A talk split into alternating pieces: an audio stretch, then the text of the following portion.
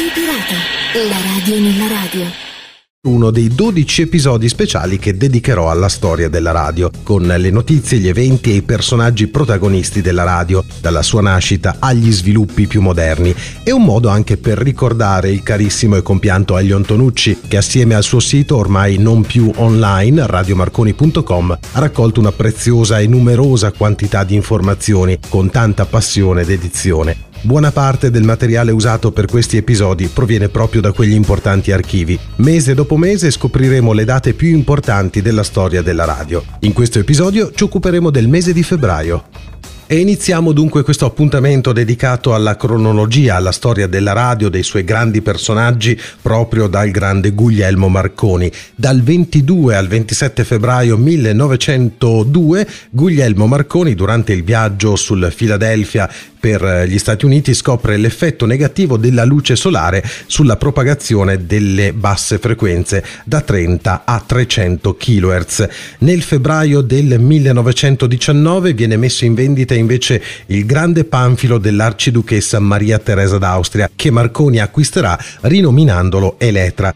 In Gran Bretagna nel 1919 il Post Office concesse una temporanea autorizzazione alla stazione Marconi di Chelmsford in Cornovaglia che il 23 febbraio 1920 trasmise il primo regolare servizio radiofonico della storia per due ore consecutive al giorno per un periodo di due settimane. Dopo aver ottenuto il 16 ottobre 1920 una licenza di trasmissione ufficiale, la Westinghouse di Pittsburgh entrò in servizio a partire dal 2 novembre settembre 1920 trasmettendo con il nome di KDKA da uno stabilimento industriale di Washington. In breve tempo la radio si diffonde in maniera così rapida che negli Stati Uniti già nel 1922 si contano ben 187 stazioni, un pubblico in grande crescita e un numero di ricevitori funzionanti che alla fine di quell'anno toccherà quota 750.000. Arriviamo in Italia nel 1923, l'8 febbraio, il Regio Decreto numero 1067 stabilisce che l'impianto e l'esercizio di telecomunicazioni per mezzo di onde elettromagnetiche senza l'uso di fili siano riservati allo Stato, con facoltà del governo di accordarli in concessione.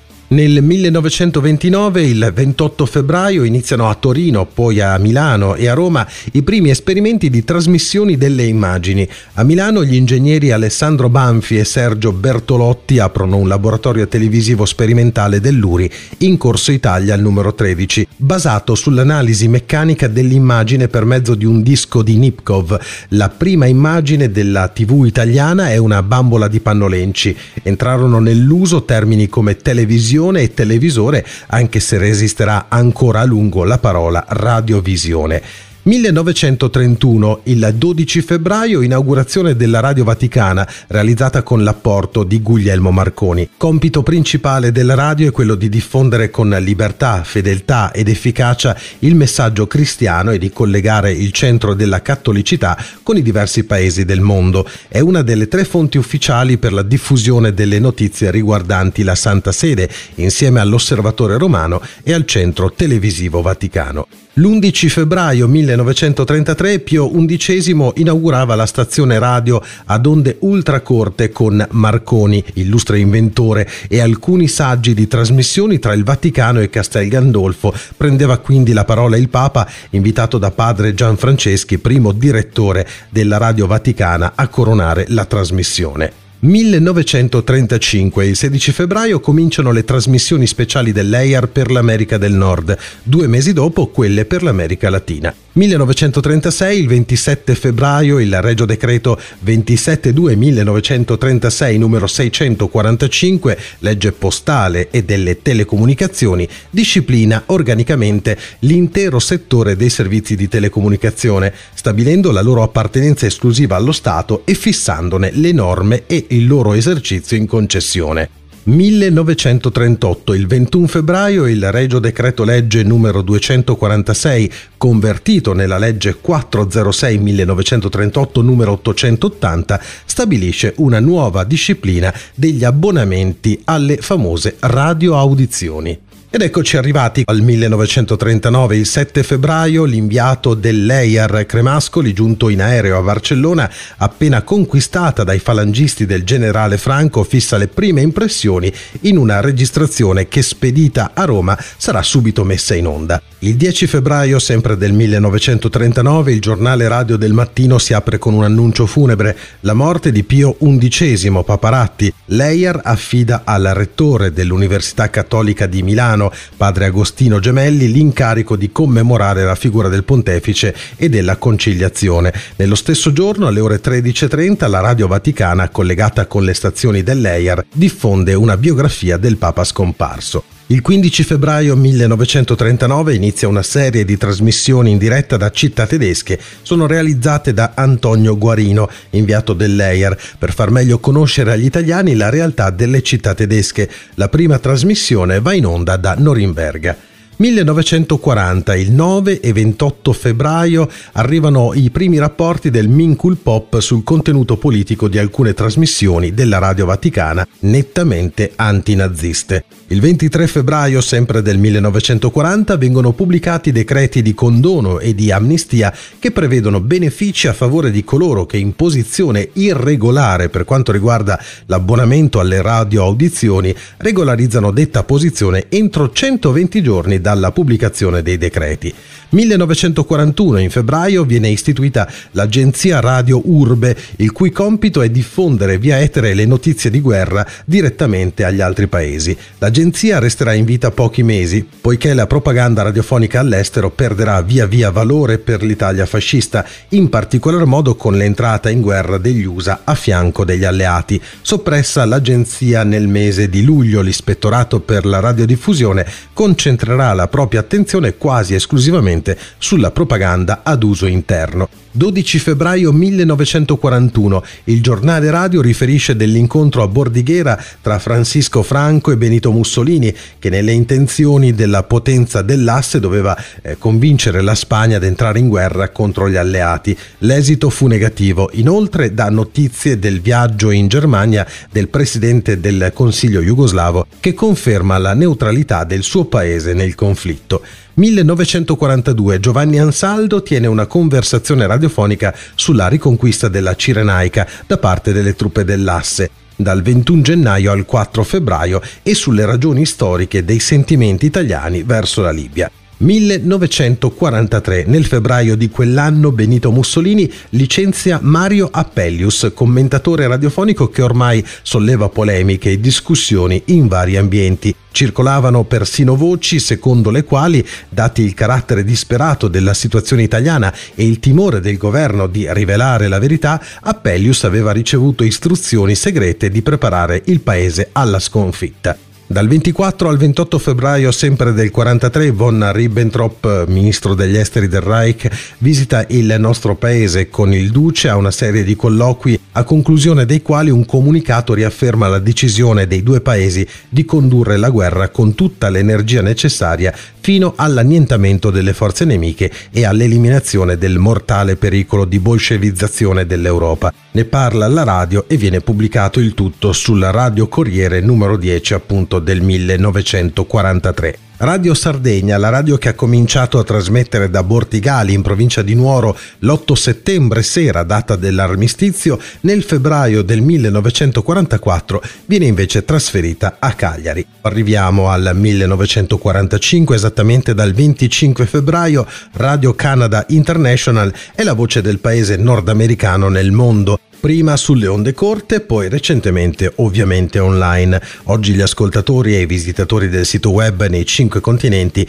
interagiscono con essa in cinque delle lingue più parlate al mondo, ovvero sia inglese, francese, spagnolo, cinese e arabo. La giornata mondiale della radio viene celebrata il 13 febbraio di ogni anno ed è il giorno in cui nel 1946 è stata fondata la Radio delle Nazioni Unite. La giornata è stata celebrata per la prima volta nel 2012 a seguito della conferenza generale dell'UNESCO che ne aveva riconosciuto l'importanza e l'anno successivo è stata istituita dalle Nazioni Unite come giornata mondiale. Il 12 febbraio 1950 nasce invece l'Unione Europea di Radiodiffusione e la BBC è tra le 23 organizzazioni di broadcasting fondatrici.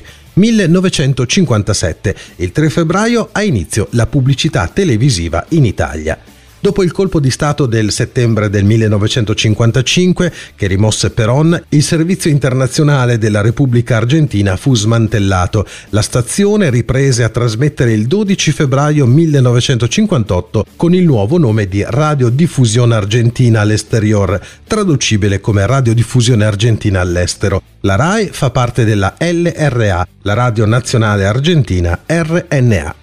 Un'altra data storica, Radio Rebelde, la radio cubana assieme a Radio Havana Cuba più conosciuta al mondo, le trasmissioni radiofoniche sono iniziate il 24 febbraio 1958 da parte del reparto comunicazioni dell'esercito ribelle sotto la supervisione di Ernesto Che Guevara. A Guevara era ben chiara l'importanza della radio nella guerra rivoluzionaria perché aveva avuto modo di sperimentarne l'efficacia nella prima propaganda attraverso questo mezzo in Guatemala, dove la stazione clandestina della CIA, la Voz della Liberación, aveva avuto un ruolo molto importante nello spodestare il governo di Jacobo Arbenz. Con il messaggio inaugurale lanciato nel febbraio del 1961 si apriva la prima breccia nell'assedio informativo contro Cuba. Un piccolo trasmettitore rese possibile la diffusione dei primi programmi in spagnolo nella zona dell'America centrale. Concluse queste prime trasmissioni sperimentali, quella che poco dopo si sarebbe chiamata Radio Havana Cuba riceveva il suo battesimo del fuoco durante l'invasione dei mercenari avvenuta attraverso Playa Giron nell'aprile di quello stesso anno. 1970, dal 7 al 15 febbraio in Val Gardena hanno avuto luogo i campionati mondiali di sci alpino. In tale occasione la RAI ha impiegato numerosi impianti mobili e fissi che consentirono la generazione per gli enti televisivi esteri della totalità dei programmi televisivi a colori. Radio Alice iniziò a trasmettere il 9 febbraio 1976 sulla frequenza dei 100.6 MHz, utilizzando un trasmettitore militare in precedenza usato su un carro armato statunitense reperto della Seconda Guerra Mondiale. La sede della radio era in una soffitta in via del Pratello 41 nel centro di Bologna. RDF 102.7, acronimo di Radiodiffusione Firenze, nasce invece proprio a Firenze nel 1975 ed è una delle prime radio libere d'Italia. Per lungo tempo Carlo Conti ne è stata la voce rappresentativa, oltre che la mente creativa e direttiva. Sua l'idea di trasformarla da radio parlata in radio musicale a metà degli anni Ottanta. Alle 15.40 del 16 febbraio 1976 inizia invece a trasmettere sui 105.650 MHz a Milano Radio Studio 105. Con il tempo gli ascoltatori verranno anche chiamati 99 per via della rete lombarda tutta vicina alla frequenza dei 99 MHz che comparirà anche accanto al logo della radio. Nel 1981 diventerà una syndication e nell'83 verrà collegata all'Emilia Romagna e l'emittente prenderà il nome di Rete 105. La copertura nazionale sarà invece raggiunta nel 1989 e nel gennaio del 1996 cambiarono nome in Radio 105 ritenuto più moderno. E siamo di nuovo a metà degli anni 70, periodo molto interessante per le radio libere in Italia, perché ad esempio nasceva il 22 febbraio del 76 anche Radio Gamma 5. Per molti anni la radio veneta ha dato spazio agli esponenti politici della sinistra veneta e padovana in particolare. Un fiume di voci libere senza censure ha caratterizzato il loro palinsesto. 1977 è un'altra data davvero storica, il primo febbraio con l'avvio ufficiale delle trasmissioni televisive a colori in Italia. 1982 dalle ceneri di Radio Music e dalle mani di Claudio Cecchetto il primo febbraio nasce a Milano Radio DJ. La prima voce in onda sarà quella di Ronnie Hanson. Il 26 febbraio, sempre del 1982, Mario Volanti inaugura ancora a Milano le trasmissioni di Radio Italia Solo Musica Italiana. Sarà Volanti ad introdurre per primo in Italia la formula americana della syndication. Nel febbraio del 2003 veniva invece registrata la testata online www.radiomagazine.net. Dalle onde corte passò ad internet per continuare a diffondere servizi interessanti. 2004, il 3 febbraio, nasce DGTV, un'associazione per lo sviluppo della televisione digitale terrestre in Italia. Faranno parte dell'associazione Mediaset, La 7, RAI e Fondazione Ugo Bordoni. Il 5 febbraio RAI Educational lancia invece Non è mai troppo tardi, un sistema intermediale di formazione a distanza per l'alfabetizzazione informatica. Siamo nel 2005, dal 28 febbraio la RAI garantirà la copertura totale dell'informazione agli audiolesi. Le edizioni dei principali TG delle tre reti dell'azienda saranno trasmesse con sottotitoli per i non udenti. Astronauticast e qui ci spostiamo nel mondo del podcast, ovvero sia la radio più moderna. È il primo podcast italiano dedicato all'astronautica e allo spazio, ne abbiamo parlato con uno speciale parecchie puntate fa. Nasce nel febbraio del 2007 da Marco Zambianchi e Michael Sacchi che iniziano a registrare il podcast con l'idea di divulgare le principali notizie astronautiche e intervistare personaggi del mondo aerospaziale che potessero allo stesso tempo informare e ispirare gli ascoltatori. Il 12 febbraio 2010 invece iniziano i programmi sperimentali di Ital Web Radio, il notiziario settimanale disponibile alle 21 di ogni domenica che è diventato un appuntamento regolare per i lettori di Ital Radio e un banco di prova ulteriore del modo di proporre le notizie sulla radiofonia italofona con frequenti integrazioni dal mondo. Ripreso anche da Radio Tirana, attualmente si trova e si può ascoltare sulla piattaforma Spreaker e dal portale di Ital Radio. Radio Perusia è la prima radio nazionale di protezione civile, interamente gestita da volontari del raggruppamento speciale di protezione civile. La radio nasce nel febbraio del 2012, in occasione della prima diretta da Expo Emergenze di Bastia Umbra. Le antenne dell'impianto di Marnac vengono invece abbattute l'11 febbraio del 2016.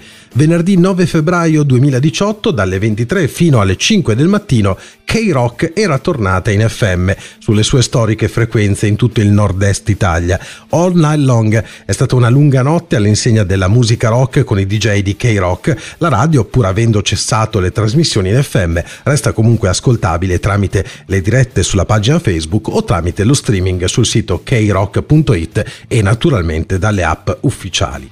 Una triste notizia invece arrivò nel 2019, la scomparsa di un grande appassionato di radioascolto, Giovanni Sergi, responsabile del gruppo Ascolto Radio dello Stretto di Messina, deceduto il 28 febbraio 2019. Avrebbe compiuto 68 anni in aprile. Scompare con lui una lunga e bella pagina del radioascolto italiano. Febbraio 2019 nasceva invece D-Jail dal carcere di Marassi, un programma radiofonico ideato e realizzato dai detenuti. Si chiama appunto D-Jail ed è stato realizzato a Genova. L'idea è stata di Don Roberto Fischer, ex DJ sulle navi da crociera, parroco della Santa Annunziata del Chiappeto, conosciuto in tutta Italia per le sue parodie di canzoni famose con testi cristiani e per essere il fondatore e l'anima di Radio Fra le Note la prima web radio parrocchiale della diocesi di Genova disponibile tramite app, internet e sul canale 810 del digitale terrestre. Dopo aver ottenuto i permessi necessari, Don Fisher ha realizzato questo piccolo studio di registrazione all'interno del carcere di Marassi, coinvolgendo una redazione di sette detenuti italiani e stranieri, giovani e meno giovani. Radio Pirata, la radio nella radio.